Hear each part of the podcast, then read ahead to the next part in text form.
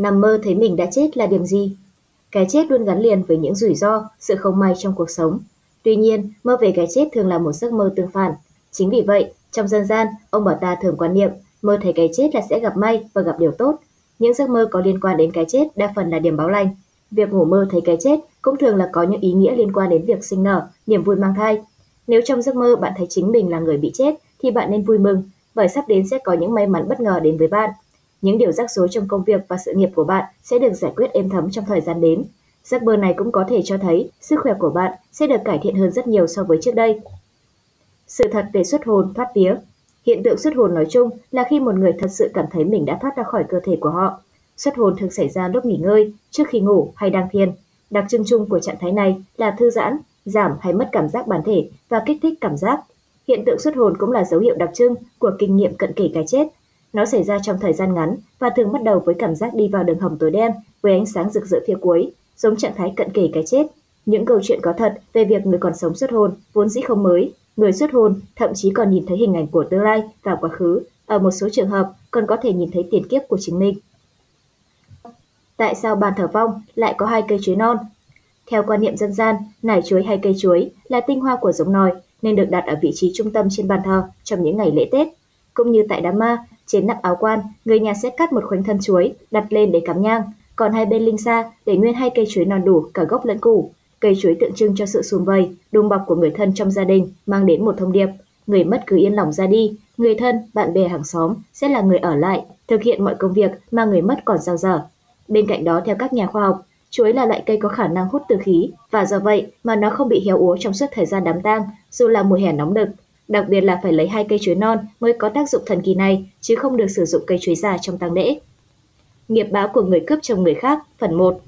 Thứ nhất, mang danh phận kẻ cướp chồng, cuộc sống sẽ chẳng thể trọn vẹn, không nhà tan cửa nát thì sự nghiệp cũng ngày một lụn bại, cả đời sẽ sống trong ăn năn, hối hận và giàn vặt.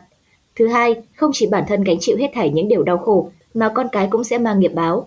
Cha mẹ gieo nhân nào, con sẽ gánh chịu quả nấy. Vì vậy, trước khi muốn làm gì, hãy suy nghĩ thật thấu đáo, đừng hủy hoại cuộc sống của con mình.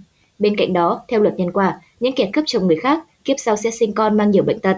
Thứ ba, kiếp sau người thứ ba sẽ nhận quả báo của kiếp trước gây ra, dù kiếp này có giàu sang, lập nhiều công đức, kiếp sau cũng phải chịu cảnh bần hàn, nghèo khổ. Nghiệp báo của người cướp chồng người khác, phần 2. Thứ tư, về mặt hôn nhân, kẻ phá hoại gia đình người khác sẽ chẳng thể lấy được người đàng hoàng, không lấy phải người chồng lăng nhăng thì cũng rượu chè, cờ bạc, làm khổ vợ con. Nói chung cuộc sống hôn nhân làm chắc trở. Thứ năm, nếu biết việc làm sai mà không chịu quay đầu, ăn năn hối hận, gia đình sẽ tán ra bại sản, suốt đời không ngóc đầu lên được. Thứ sáu, phạm phải đại tội trong luật nhân quả vì bất hiếu làm khổ cha mẹ. Tội bất hiếu với cha mẹ sẽ bị đẩy xuống địa ngục, mãi luân hồi trong chốn ngạ quỷ chúng sanh, không thể siêu thoát được. Thứ bảy, những người đàn bà lang loàn về già sẽ bị con cháu ghẻ lạnh, cuộc đời cô độc, lúc bệnh tật, ốm đau không ai bên cạnh chăm sóc, thậm chí còn chết trong cô đơn, tủi nhục, bị người đời mắng nhiếc. Phải làm gì khi bị dính bùa ngải? Trong trường hợp đã chắc chắn bị dính phải bùa ngải, hãy bình tĩnh và thực hiện những biện pháp sau.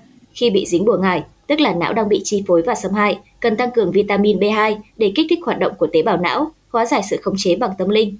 Ngồi thiền, luyện tập dưỡng sinh để có sức khỏe và tinh thần thoải mái nhất. Dùng trứng gà luộc, bóc vỏ và lăn trên toàn bộ cơ thể để hút hết tà khí trong cơ thể. Trứng gà sau khi lăn phải bỏ đi, không được cho người hay động vật ăn vào. Khi ai bị trúng trùng độc, có thể dùng hùng hoàng, tỏi và cây thạch sương bồ cho ba vị vào và uống với nước có thể làm cho đi cầu ra trùng độc. Nhờ những tín ngưỡng có ý nghĩa nhất đối với bạn để ổn định lại cảm xúc, thay đổi môi trường sống tốt hơn, sạch sẽ hơn, tránh xa những sô bồ, bon chen để tìm thấy sự thanh thản trong tâm hồn. Dùng giận bùa thiên linh cái Bùa thiên linh cái được coi là loại bùa dã man, ghi giận nhất khi vật dụng dùng để luyện bùa là những bào thai, còn gọi là quỷ nhi hay sọ người. Tương truyền, muốn luyện thiên linh cái, thầy Pháp cần có xác của một cô gái đồng trinh để luyện. Quy trình luyện phức tạp khi thầy Pháp phải ăn ngủ bên mộ phần của xác chết vài tháng trời. Theo loại đồn thổi của nhiều người, thiên linh cái là một loại bùa cực kỳ lợi hại. Giới tu luyện bùa ngải truyền tay nhau rằng, nếu ai luyện được thiên linh cái, có thể thực hiện mọi ý đồ của mình, thậm chí là hô mưa, gọi gió, tàng hình, độn thổ, giúp người này hút tiền quả, bảo vệ gia tài, phá đối thủ trong làm ăn, buôn bán như gây bệnh, gặp nạn. Thậm chí, thiên linh cái còn có thể giúp chủ nhân giết những người họ ghét. Bùa năm ông là loại bùa như thế nào? Bùa Nam ông là một loại bùa gia truyền của môn phái Nam ông Phật Siêm có nguồn gốc từ nước Siêm, Thái Lan. Bùa này thường được dùng để mang lại may mắn, hộ mệnh cho bản thân người chơi bùa. Theo truyền thuyết kể về môn phái Nam ông thì có năm vị thần, bốn vị mặc áo cà sa và một vị gọi là Á Xúc Phật. Cả năm vị đều có tư thế thủ với những linh vật khác nhau, tạo nên thế Tam Sơn Phật. Có người kể lại, lúc nhập môn, vẽ bùa vào hai lá trầu và ba nắm cơm trắng bằng ngón chân cái, cúng lên bàn thờ tổ với một ly nước trắng. Đệ tử ngồi chấp bằng, thầy đọc kinh và ấn vào các huyệt để khai huyệt cơ thể. Bùa được in khắc mộc đặt trên bàn thờ, khi cần thì đọc tên tuổi người cần xin rồi thổi vào đó đem cho. Tìm hiểu về bùa Trà Kha Bùa Trà Kha có nguồn gốc từ Trà Vinh, vùng đất nổi tiếng với các loại bùa chú khác nhau. Bùa này có nguồn gốc từ môn phái Trà Kha. Lưu truyền kể lại rằng, Phật tổ khi thời còn truyền tục đi truyền giáo, thường bị thổ dân, thú dữ đe dọa đến tính mạng. Ngọc Hoàng thấy đã phái ba vị thần xuống để bảo vệ, giúp Phật tổ có một sức mạnh mà không yêu ma, kỳ quái hay thú dữ nào gây hại được. Trên bùa vẽ hình con rắn uốn mình. Sau này, các đệ tử luyện bùa Trà Kha thường mang bùa đi theo bên mình và thực hiện cầu tổ. Khi tổ nhập vào người thì họ phù phù như rắn. Bùa miên Trà Vinh Thời xưa, mỗi khi nhắc đến vùng đất Trà Vinh thì nhiều người vẫn cảm thấy e ngại, hãi hùng bởi những câu chuyện bí ẩn về bùa ngải, bùa chú. Trong các loại bùa ngải Việt Nam, có lẽ đây là loại bùa mà nhiều người sợ hãi nhất. Người trúng bùa ngải Trà Vinh đang khỏe mạnh bình thường, bỗng ốm yếu xanh xao, khám bác sĩ không ra bệnh. Người luôn trong trạng thái mệt mỏi và không muốn làm gì cả. Cả người dính bùa yêu thì có thể cảm mến một ai đó vùng ấy và quyết ở lại không chịu về.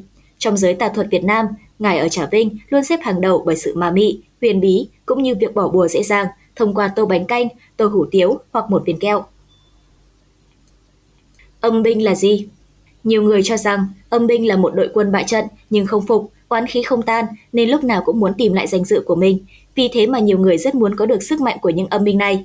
Âm binh thường là những vong hồn không nơi nương tựa, vất vưởng ở mọi nơi, được các pháp sư, phù thủy hay thầy cúng chiêu mộ, chiêu hồn để giúp họ, giúp người hoặc hại người. Những âm binh này là do Diêm Vương cử đến để mở đường sinh tử. Những người yếu bóng vía thường rất dễ bị mất mạng nếu không cẩn thận gặp phải âm binh. Âm binh sẽ mang tới cho người gặp những tai họa, bệnh tật. Nếu như muốn thoát khỏi âm binh, người ta thường tìm tới những pháp sư, thầy cúng để trừ tà. Ba điều cấm kỵ trong đám cưới. Thứ nhất, không tổ chức cưới xin khi nhà đang chịu tang. Đám cưới là một ngày vui, còn đám tang lại là một ngày buồn. Vậy nên không thể tổ chức những bữa tiệc, ăn uống vui vẻ linh đình, với đám cưới thì càng phải kiêng kỵ. Thứ hai, mẹ chồng không nên đưa con dâu về nhà chồng. Khi tổ chức đám cưới, quá trình đón dâu sẽ không có sự tham gia của mẹ chồng và mẹ chồng cũng không nên đứng trước cửa đón con dâu. Điều này giải thích cho mối quan hệ mẹ chồng, nàng dâu. Mọi người mong đây sẽ là mối quan hệ hòa thuận, yêu thương, không mâu thuẫn, không xung khắc. Khi làm lễ gia tiên bên nhà chồng thì mẹ chồng mới xuất hiện. Thứ ba, không tổ chức đám cưới vào những năm kim lâu, giờ ngày tháng xấu. Năm kim lâu là năm mà số tuổi của cô dâu có đuôi là 1, 3, 6 và 8. Tại sao phải đốt nhang ba cây? Theo Phật giáo, thắp ba nén hương trong một bát nhang gọi là tam bảo hương. Tam bảo có ý nghĩa là Phật, Pháp và Tăng. Trong đó, Pháp chính là kinh Phật, Tăng là người xuất gia. Theo đạo giáo, ba nén nhang này gọi là tam thanh hương, cụ thể là tam thanh là Ngọc Thanh, Thiên Tôn Nghiên Thủy, Thượng Thanh là Thiên Tôn Linh Bảo và Thái Thanh là Thiên Tôn Đạo Đức. Trong ba nén hương này có ý nghĩa, nén ở giữa là hương chủ, nén bên tay trái là hương Thanh Long, nén bên tay phải là hương Bạch Hổ, Mục đích của việc thắp ba nén hương là linh ứng báo tin, bảo vệ người trong nhà và xua đuổi điểm dữ. Giải mã tiếng chim lợn Ở Việt Nam, chim lợn bị coi là quỷ dữ. Người xưa cho rằng khi loài chim này kêu chỉ mũi vào nhà, đó là điểm G, đáng lo ngại, chúng là điểm báo vận hạn sẽ đến. Ngày nay, quan niệm tâm linh này vẫn được lưu truyền, đặc biệt ở những vùng quê, nơi dễ bắt gặp chim lợn nhất. Theo đó, khi con người sắp chết, sẽ giải phóng một thứ mùi âm khí đặc trưng mà chỉ chim lợn mới có thể cảm nhận được. Nhiều người tin rằng chim lợn kêu ở gần nhà ai thì nhà đó có người sắp chết. Chim cú lợn kêu 7 tiếng tượng trưng cho 7 vía ứng với nam giới và 9 tiếng tượng trưng cho 9 vía ứng vào nữ giới. Top 5 loài vật có thể nhìn thấy ma quỷ, oan hồn. Thứ nhất, bò có khả năng nhìn thấy ma và có thể nhìn thấy cái chết của chính mình. Đó là lý do tại sao trước khi bò bị người dân giết thịt vài ngày, chúng thường chảy nước mắt. Thứ hai, con mèo nhìn thấy và phân biệt được ma tốt, ma xấu. Theo nhiều nhà nghiên cứu tâm linh cho biết, loài vật này có khả năng nhìn phi thường. Chúng không những có thể nhìn thấy ma, mà trực quan của chúng còn phân biệt được cả ma tốt và ma xấu. Thứ ba, chim bồ câu cảm nhận được ma quỷ. Không chỉ là loài chim thể hiện sự hòa bình, mà bồ câu còn là loài vật nhìn thấy ma quỷ, vong hồn. Thứ tư, cá chép coi. Cũng tương tự như loài chim bồ câu, cá chép coi cũng cảm nhận được những hồn ma, quỷ dữ khi xuất hiện xung quanh chúng.